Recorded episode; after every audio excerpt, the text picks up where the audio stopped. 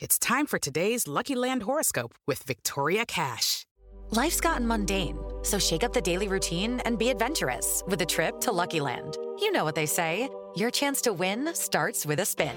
So go to Lucky Land Slots dot com to play over one hundred social casino-style games for free for your chance to redeem some serious prizes. Get lucky today at Lucky Land Slots dot com. Available to players in the U S, excluding Washington and Michigan. No purchase necessary. V G W Group. Void where prohibited by law. eighteen plus. Terms and conditions apply.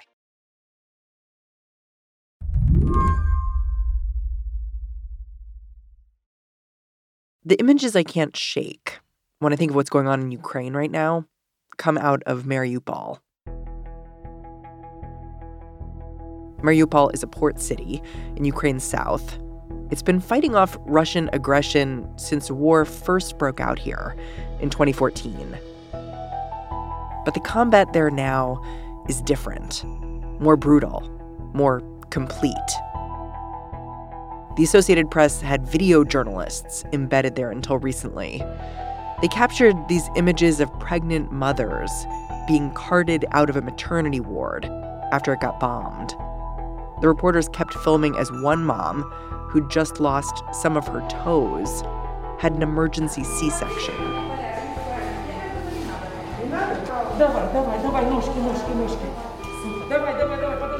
The baby survived. The doctors cried out with joy.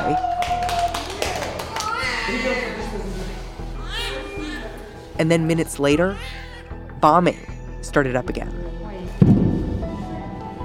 Now, Mariupol has been described as ninety percent destroyed.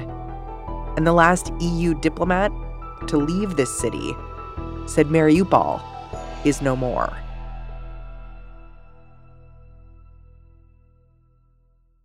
William Wexler, a scholar who's been following this conflict, he says what's happening here, it makes a grim kind of sense.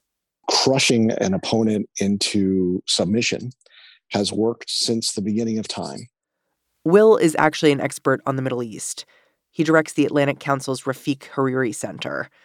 But he says he's paying attention to what's going on in Ukraine because what happens here is likely to reset the global order for at least a decade. Also, because what he's seeing in the city of Mariupol and elsewhere, it's familiar to him. It reminds him of Russia's intervention in Syria back in twenty fifteen. This is the Russian way of war, and we're seeing it again in Ukraine today. But I was reading about how massive devastation has been a hallmark of Russian military strategy for a long time. Like, this prominent Russian military strategist just laid this out. He said, the use of force is most effective if applied decisively and massively. And then he adds that any kind of international reaction or horror at what's just happened should be discounted. It's how they fought in Syria. And it's a way to fight war that sadly can be very effective if your interest is only to be effective. It is not an irrational choice if you have no uh, semblance of morality around your choices.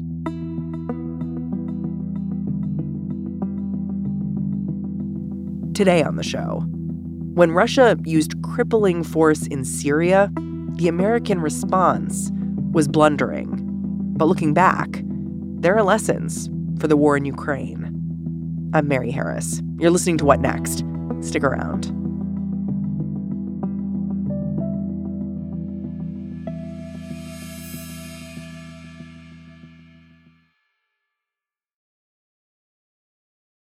This episode is brought to you by Discover. When it comes to your finances, Discover wants you to know they are the credit card that is always there for you. With twenty-four seven U S based live customer service, everyone has the option to talk to a real person anytime, day or night. Yep, that means no more waiting for, quote, normal business hours just to get a hold of someone. We are talking real service from real people whenever you need it. Get the customer service you deserve with Discover. Limitations apply. See terms at discover.com slash credit card. To foreign policy watchers like William Wexler, the way Russia is acting in Ukraine, it's got deep roots in other conflicts, but especially in the way Russia acted in regards to Syria. Syria, of course, found itself in a civil war in the wake of the Arab Spring. President Bashar al-Assad squashed dissent in a brutal way, using chemical weapons against his own people. By twenty fifteen, Russia became involved, throwing a lifeline to Bashar al-Assad, who is still in power to this day. William Wexler says this alliance was in a way natural. Russia's always relied on Syria to support its naval forces. Russian strategy, Soviet strategy, has always, for very obvious reasons, valued having these warm weather ports and having a presence on the Mediterranean. And so when Russia um, found uh, that its partner, the Assad regime, was threatened uh, because of the civil war that emerged from the Arab Spring, it wanted to do what it could to protect its partner and protect its interests. If you recall, there was a, there was a time in the Obama administration where President Obama called on Assad to leave. Well, Assad did not leave. And we also said that there was a red line about the Assad's use of chemical weapons. Uh, we have communicated in no uncertain terms with every player in the region that that's a red line for us and that there would be enormous consequences if we start seeing movement on the chemical weapons front uh, or the use of chemical weapons. That would, uh, that would change my calculations uh, significantly. Well, then Assad used chemical weapons. How did we get out of that situation? The hole that we had dug ourselves in because we didn't want Assad to use chemical weapons, but we weren't, in the end of the day, willing to use force against Assad for using those chemical weapons? Well, Russia came in. Russian diplomats came in and put and put themselves at the center of a deal. How?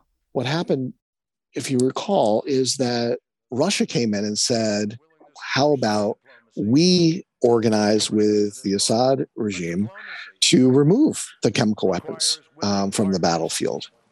And I want to thank President Putin for his willingness to pick up on the possibility of negotiating an end to Syrian weapons of mass destruction. And uh, the United States grasped at that because it it seized victory from the jaws of defeat um, of our own policy.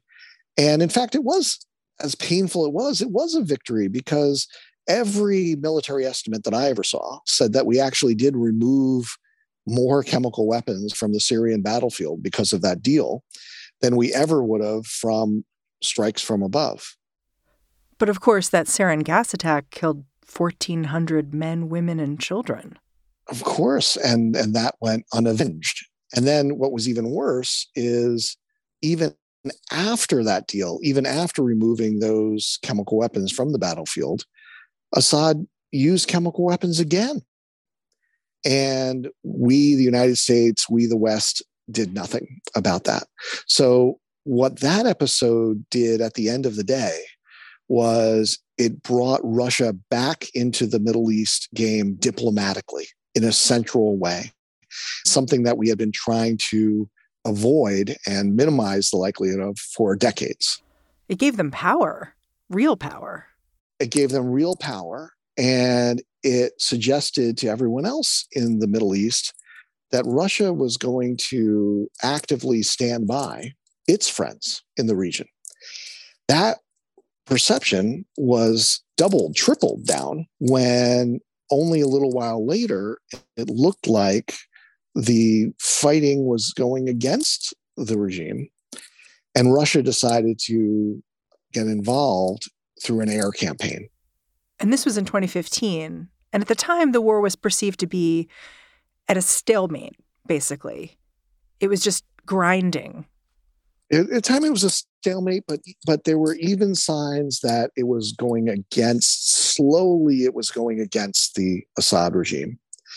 Russia intervened, and the perception at the time from a great many observers in the West, including President Obama and the people closely around him, was that this was going to be an utter failure for Russia and a quagmire for Russia that it couldn't extract itself from. And unfortunately, it's proven the exact opposite, that Russian air support to Iranian and Hezbollah and Syrian ground operations has proven to be decisive in allowing the Assad regime to survive, and in fact, largely to, to date, achieve its internal objectives inside of Syria. And I feel like we should just say what air support means, because air support sounds a little cold and clinical, but what it meant was multiple bombings against hospitals, known hospitals, as in the U N gave Russia a list of hospitals to avoid with their air campaign. And they did the opposite. Russia used it as a targeting list. And um, these were not accidents. This is the intent. This is the this is the purpose. They are trying to beat a population into submission. They're trying to eliminate hope from the opposition. And they do so not only by targeting military targets, they do it so not only by providing what's called close air support to ground operations, but they do so by targeting infrastructure that has primary civilian purposes or only civilian purposes, like hospitals. The goal is the damage. The goal is the despair. And this is so familiar to what we're seeing now in Ukraine. Absolutely. It, it, in Ukraine, the initial objective was a quick blitzkrieg that would decapitate the regime. That didn't work. And so it was only a matter of time before they turned to this approach, the approach that they honed in Syria. And why is he doing this? Let's, let's also be clear, from Putin's perspective, he's now used force a number of times over the last uh, ten to fifteen years. Every time he's been successful. And he's not only been successful, but up till this point in Ukraine, he's been successful on the cheap. That's what's really amazing.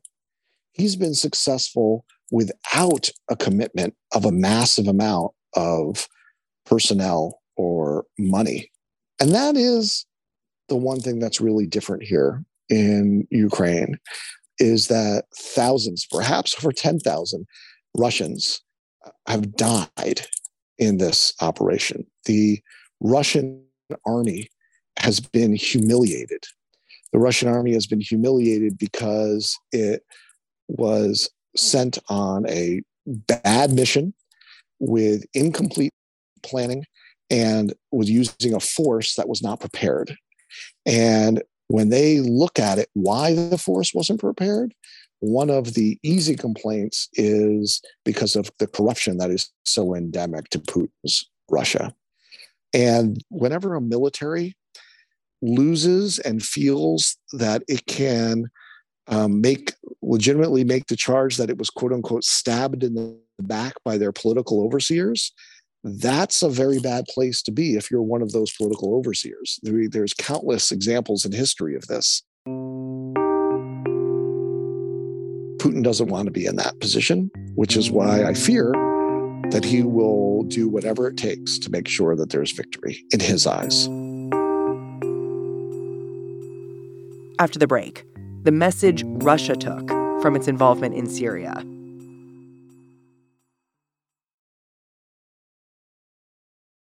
Judy was boring. Hello. Then Judy discovered Chumba Casino dot com. It's my little escape. Now Judy's the life of the party. Oh, baby, mama's bringing home the bacon. Whoa, take it easy, Judy. The Chumba life is for everybody. So go to Chumba Casino dot com and play over one hundred casino-style games. Join today and play for free for your chance to redeem some serious prizes. Chumba Casino dot com. No purchase necessary. Void where prohibited by law. eighteen plus terms and conditions apply. See website for details. This episode is brought to you by Progressive Insurance. Hey, listeners, whether you love true crime or comedies, celebrity interviews, news, or even motivational speakers, you call the shots on what's in your podcast queue, right? And guess what? Now you can call the shots on your auto insurance, too. Enter the Name Your Price tool from Progressive. The Name Your Price tool puts you in charge of your auto insurance by working just the way it sounds. You tell Progressive how much you want to pay for car insurance. Then they'll show you a variety of coverages that fit within your budget. giving you options. Now, that's something you'll want to press play on. It's easy to start a quote, and you'll be able to choose the best option for you, fast. It's just one of the many ways you can save with Progressive Insurance. Quote today at Progressive dot com to try the Name Your Price tool for yourself and join over twenty-eight million drivers who trust Progressive. Progressive Casualty Insurance Company and Affiliates. Price and coverage match limited by state law. It's interesting talking to you about Syria and the lessons Russia took from that conflict, because it seems to me like there are a couple. Like, first, Syria elevated Russia diplomatically, made them more of a player internationally, able to broker an agreement with the West, and then also able to come in and, and stand by authoritarians in a really brutal way without any consequences. You're exactly right. To the rest of the region, Russia was back as a military player and as a uh, diplomatic player, and in many cases as a central one. They tried and were to a great degree successful of turning the diplomacy around Syria from something that was U N-led to something that was Russian-led. I mean, you served in the executive branch while some of this was happening. I wonder if you look back and think there are decision points where the United States could have gone a different direction and would have, there would have been a different outcome. Yeah, there absolutely are. There, there are two major decision points. The first is at the beginning of the uprisings in Syria, when the United States came to the conclusion that the natural laws of the universe meant that Assad was going to fall, and that the most important thing that we could do was prepare for this inevitability. That was an incorrect assessment of the situation. Sounds like you think it was a little hubristic. I think it was very hubristic. And then after it was proven to be incorrect, we decided that we weren't going to do anything to change that dynamic at the end of the day.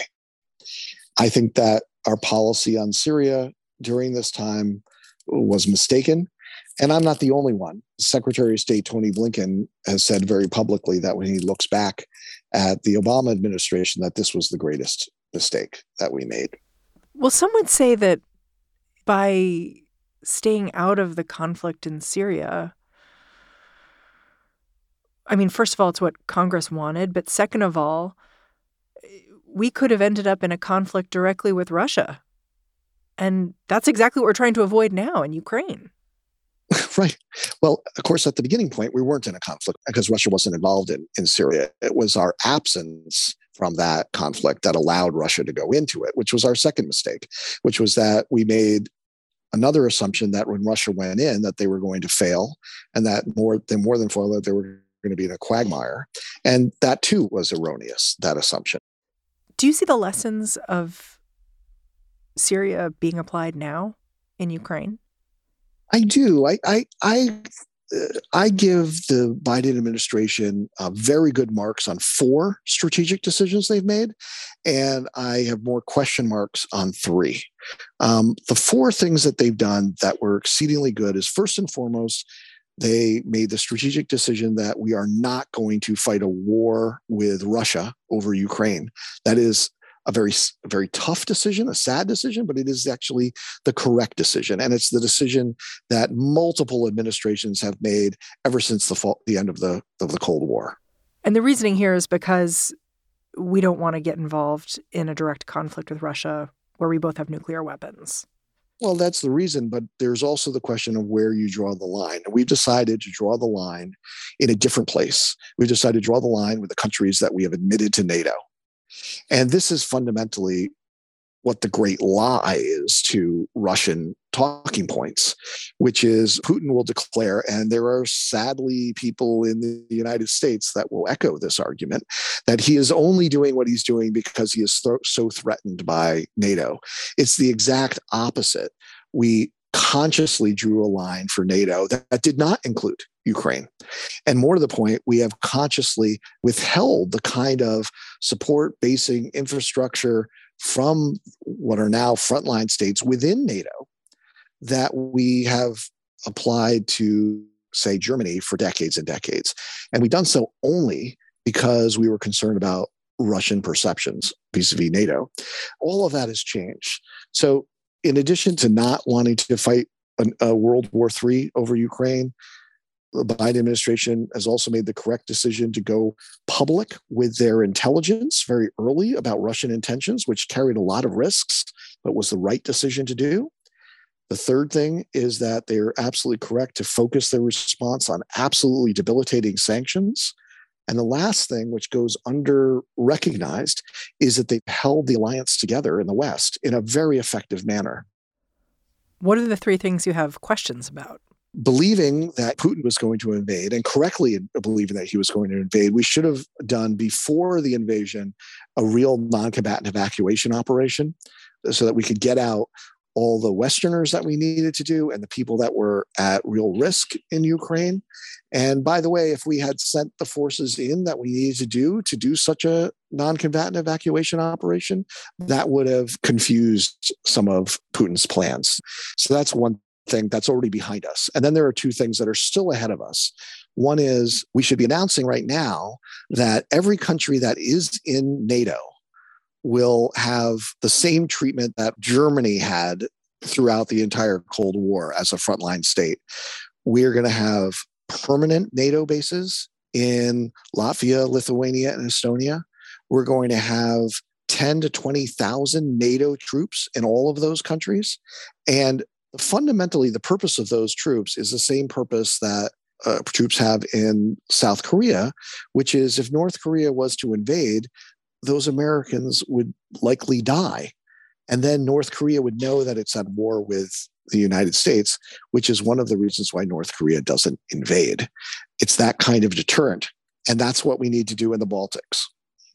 The last thing that I have a question mark about the Biden administration is um, no matter how this phase of the operations ends in Ukraine, I fear it will end with Putin actually accomplishing his strategic objectives of claim to and being able to claim some sort of victory, which will probably require a new government in Kyiv. But there will be an insurgency inside of Ukraine that will last for uh, at least a generation. We are only right now starting to get into the business of supporting those kinds of operations. We're supporting it in the context of supporting a Ukrainian state. It's a separate decision of are we going to support it in cooperation with a non-state actor, with a rump state that's left over. Um, I hope we don't end up in that situation of having to make that decision, because I hope the Ukrainians are successful. But I do think that we may be in that situation, and we need to start planning for it now. If the Western world had been more decisive in Syria, do you think Vladimir Putin, he would be as empowered as he is now? I think we should have um, prevented Russia from succeeding in Syria. I think we should have been much stronger uh, against Russia in Ukraine eight years ago when this all when this all started. We did some, but not nearly enough in terms of ability to help put the Ukrainian government in a position where they could defend themselves against Russia. I think that we uh, have not at all supported our frontline NATO states to the degree that we needed to. All of this is, is hopefully changing right now. If all of that had been done previously, would that have caused Putin to change his mind? Those are one of the great what-ifs questions from history. William Wexler, I'm so grateful for your perspective here. My pleasure.